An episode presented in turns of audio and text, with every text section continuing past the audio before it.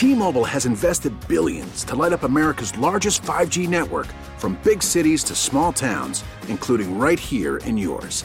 And great coverage is just the beginning. Right now, families and small businesses can save up to 20% versus AT&T and Verizon when they switch. Visit your local T-Mobile store today.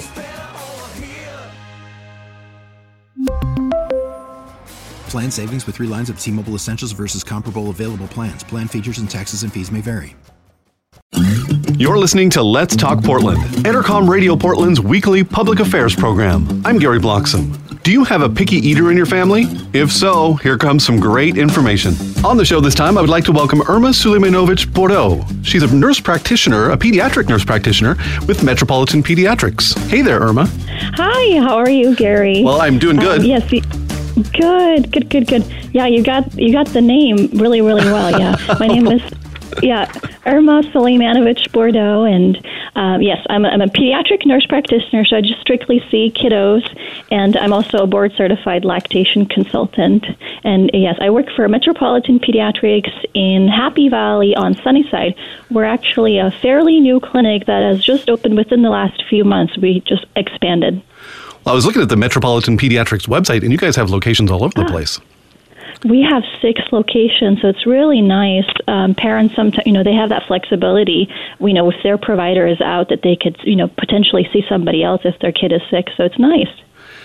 And uh, you're probably busy this time of year because it's the kind of the cold and flu season, right? You got lots of kids coming in. Definitely, yes. Lots of colds, lots of ear infections, and some influenza more recently. Yeah, so lots of that stuff now. Now, one thing we uh, want to focus on today is uh, kids and their eating habits. Do you know a lot about yes. this?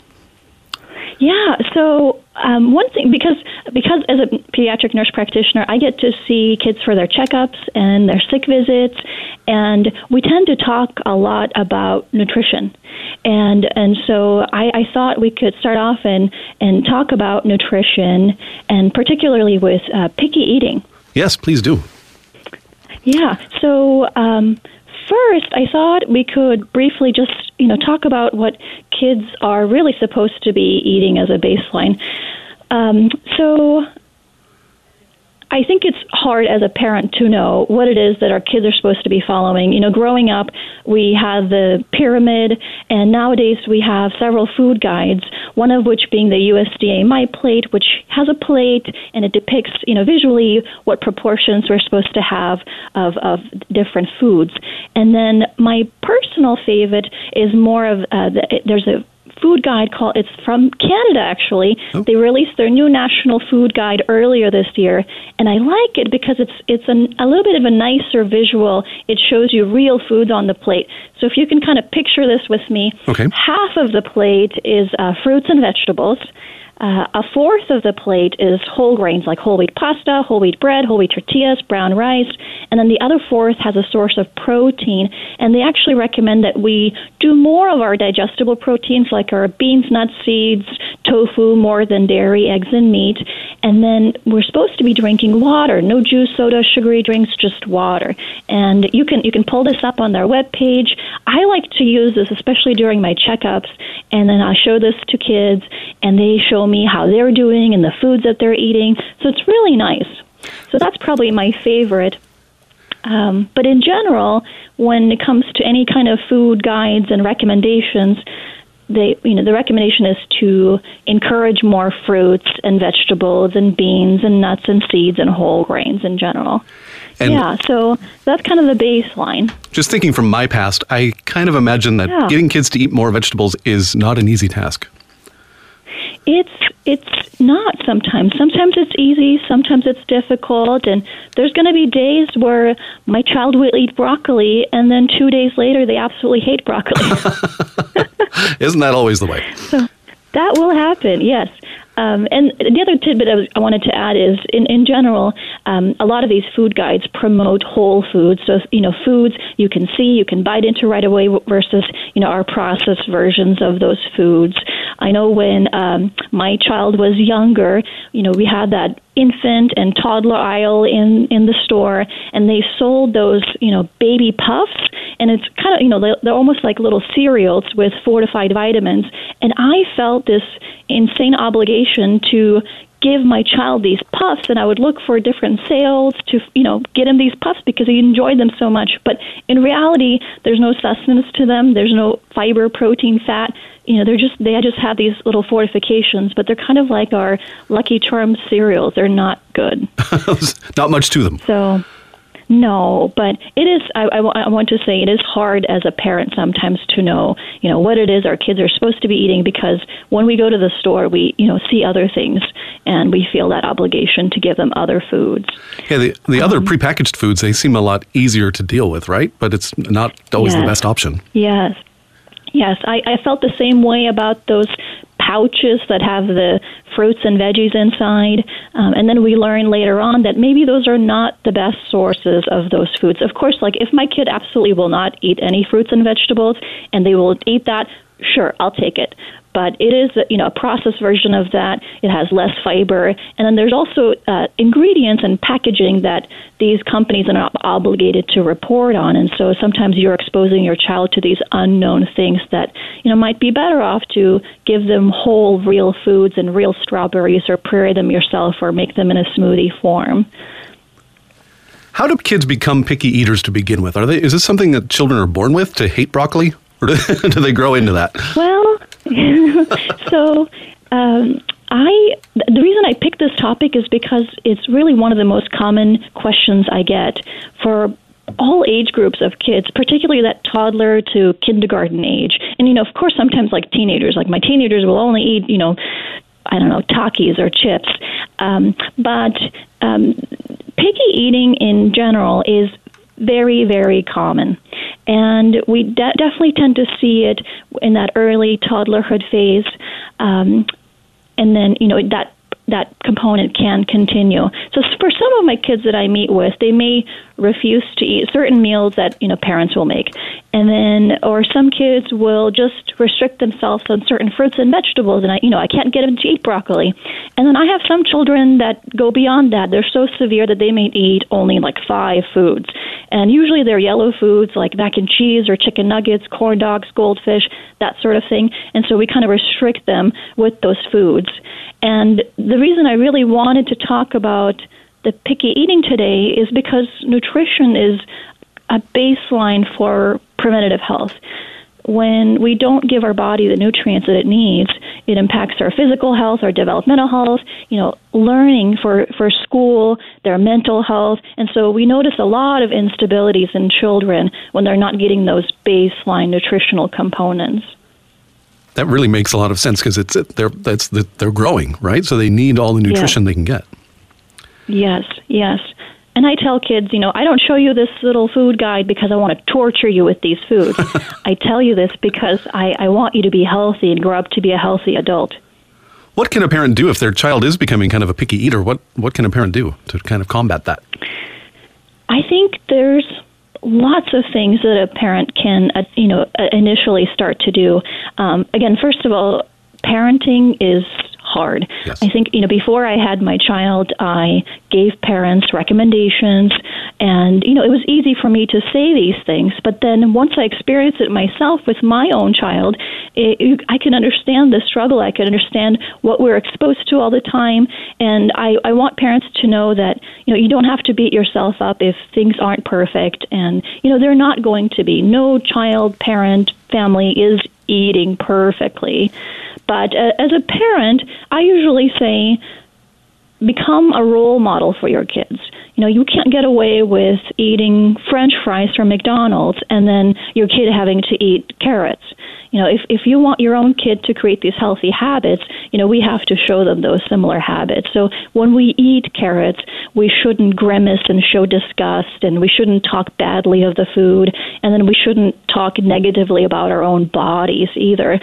Um, so, so really, initially, my biggest recommendations to parents is just to offer that variety of food and just have it in front of them, have that plate in front of them, and um, initially they may not be familiar, they may not try to eat these foods, but eventually they will with just that exposure.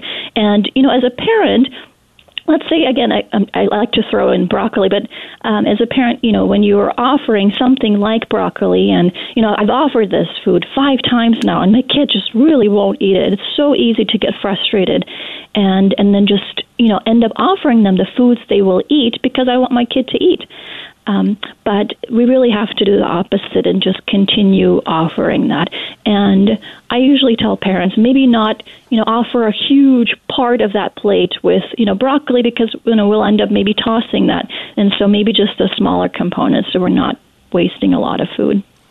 In your experience working with children, uh, are vegetables kind of the, the main culprit for the things that kids don't like, or do they not like fruits and, and meats too? Seems Every like so often, I, I get a kid that maybe dislikes fruit and prefers vegetables, but I would definitely say vegetables are the number one.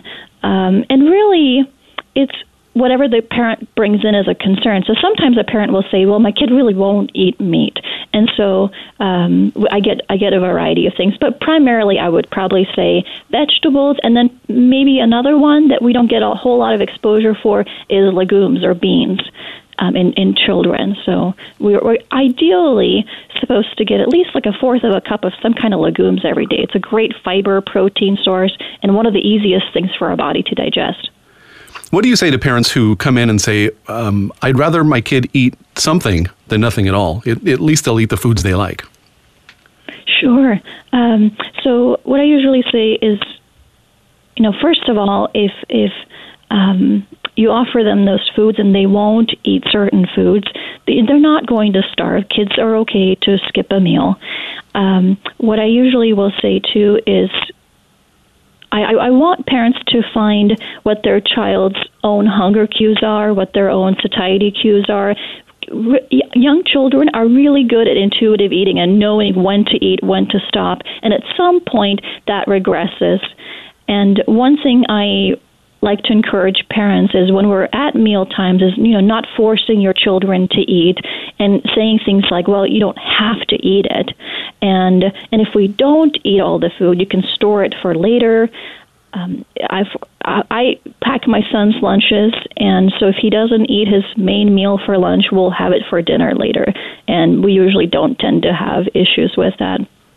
Um, but if a kid refuses to eat at meal times, Another thing I like to do is really just mentally preparing them for what's happening. Because a lot of these kids have, may have some anxiety, and you bring this plate of this unknown food, and and you know they refuse to eat it, and you know they throw a fit. Um, but if we prepare them and let them know this is what you're having for lunch, this is what we're going to have for dinner, I think that's helpful. And then um, a lot of kids will snack in between meals. So I typically don't encourage grazing and snacking. Definitely no juice and milk between meals because that will fill them up with unnecessary calories and um, and then they're not hungry for real meals. Um, the only times I've kind of let in personally is, you know, if my child is hungry, you know, if you want to eat a fruit or a vegetable that I maybe cut up and you know, or it's ready to go, carrots, then by all means you can have that as a snack. So, Irma, when it comes to feeding children, what should my role as a parent be? Uh, that's a wonderful question. So, as as an adult, um, there's definitely four components that I would kind of briefly touch up on. So, one we kind of briefly mentioned earlier is creating those structured meal times, and so that breakfast, lunch, and dinner, and kind of reducing those grazing components, um, and then kind of taking away those um, distractions like the TV and making meals enjoyable for everyone. The second component as an adult is I would suggest offering new foods with food that they may already like. So a common food that I think a lot of kids like is mac and cheese. So why don't we add, you know, beans to your mac and cheese and still make it taste like your mac and cheese, but then we have the fiber and protein component, or let's saute some vegetables into that, or do the same thing with pasta. Um, another way we can do that is creating smoothies with vegetables in there. Um, and again, those kind of those fruit and veggie pouches, I'm kind of sort of okay with if that's kind of our only way that we're going to get those food sources. uh, a big thing that I try to discourage parents from becoming is is a short order cook. So I often will have uh, moms disclose that I'm making this meal for my toddler and my teenager and a separate meal for my husband. And really, we want to stay away from that. Everyone should, you know, fe- eat the same meal. Um, and if you wanted to give your child options, maybe we can say, you know, would you like to eat broccoli or carrots with your dinner?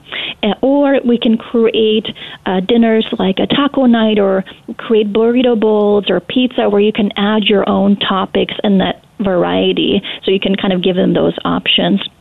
And then overall, I'd like to point out that, again, pickiness is a phase and our taste buds change.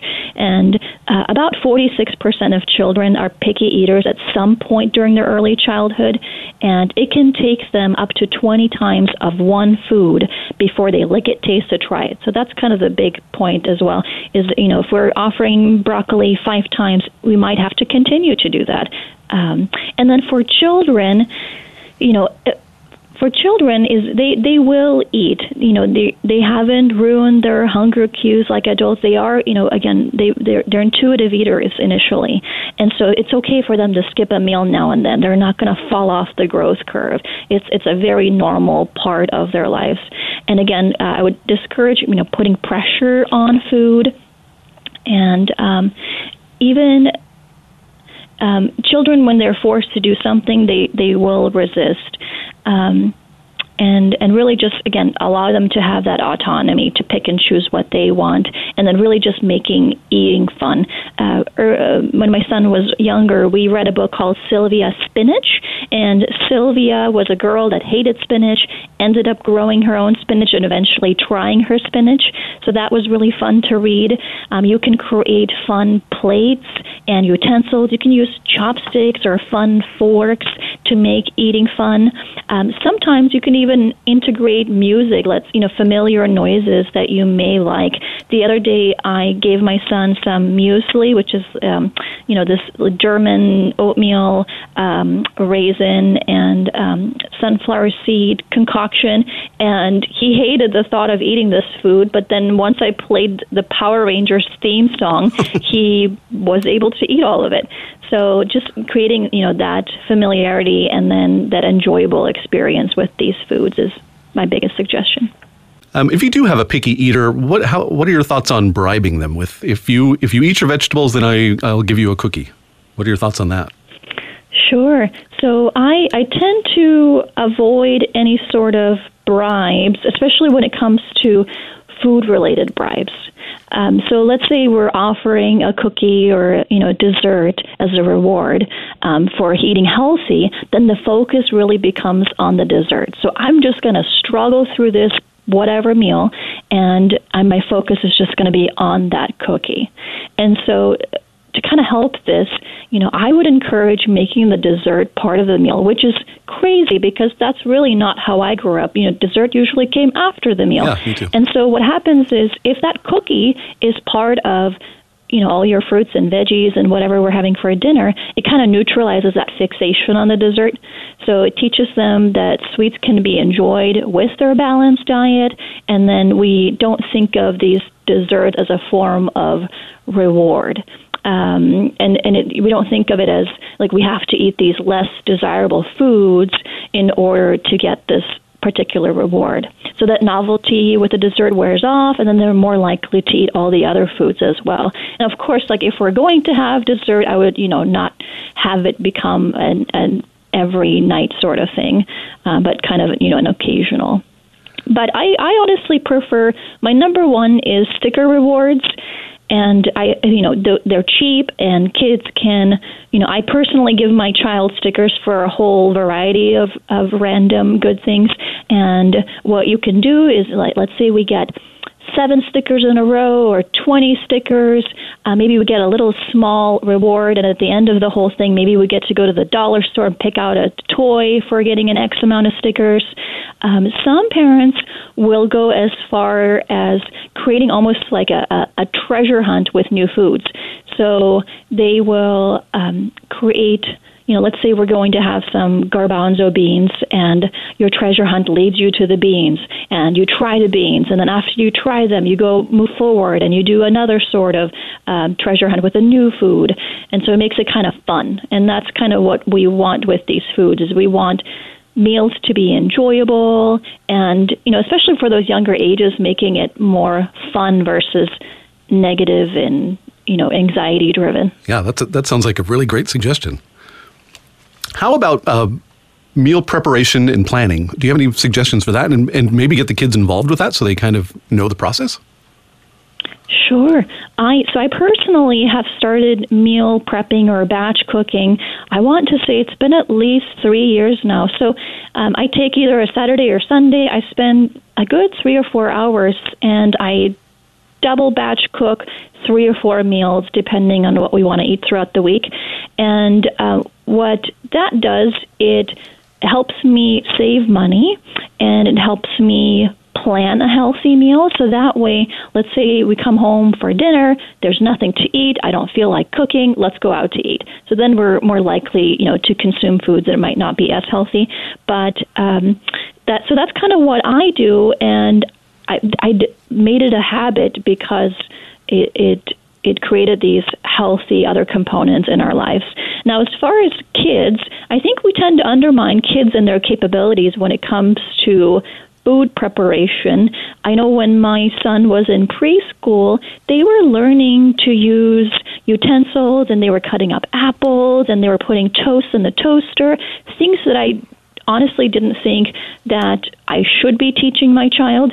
But now, um, my son is five now, so he helps me bag some fruits and vegetables in little Ziploc bags for school, um, and he'll watch me cook. And so, anytime I can think of things that he can help with, I, you know, integrate him into that. And then, of course, as kids get older, especially teenagers, there's no reason, um, you know, a, a school age child or a teenager can't help with food preparation. None of these things have to be complex whatsoever. It doesn't have to be an exquisite dish to be healthy.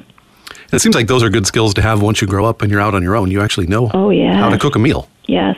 a lot of people yes. leave home and they yes. don't know how to do that. Yes, I agree. How does picky eating affect a child's mental health? We've talked a lot about physical health, but how about mental health? Sure. So we kind of touched briefly on that, especially when it comes to you know dessert and that fixation component. So we want to reduce that pressure to eat those foods, um, and really not punishing them for not eating foods and really you know creating the the forcing my child to eat. I will tell you personally, um, what, growing up, we could not leave the table unless the entire plate was finished. So I remember sitting there for what felt like forever, and I don't have great memories of, of that experience. Um, and so it really shouldn't be like that. And, you know, forcing your child or punishing your child to consume these foods can create mental instabilities. It can create body shaming components. It can even uh, sometimes create eating disorders because we're we're creating this negative relationship with food when in reality our food should be our fuel. It, it gives us the nutrients for our body to survive and thrive.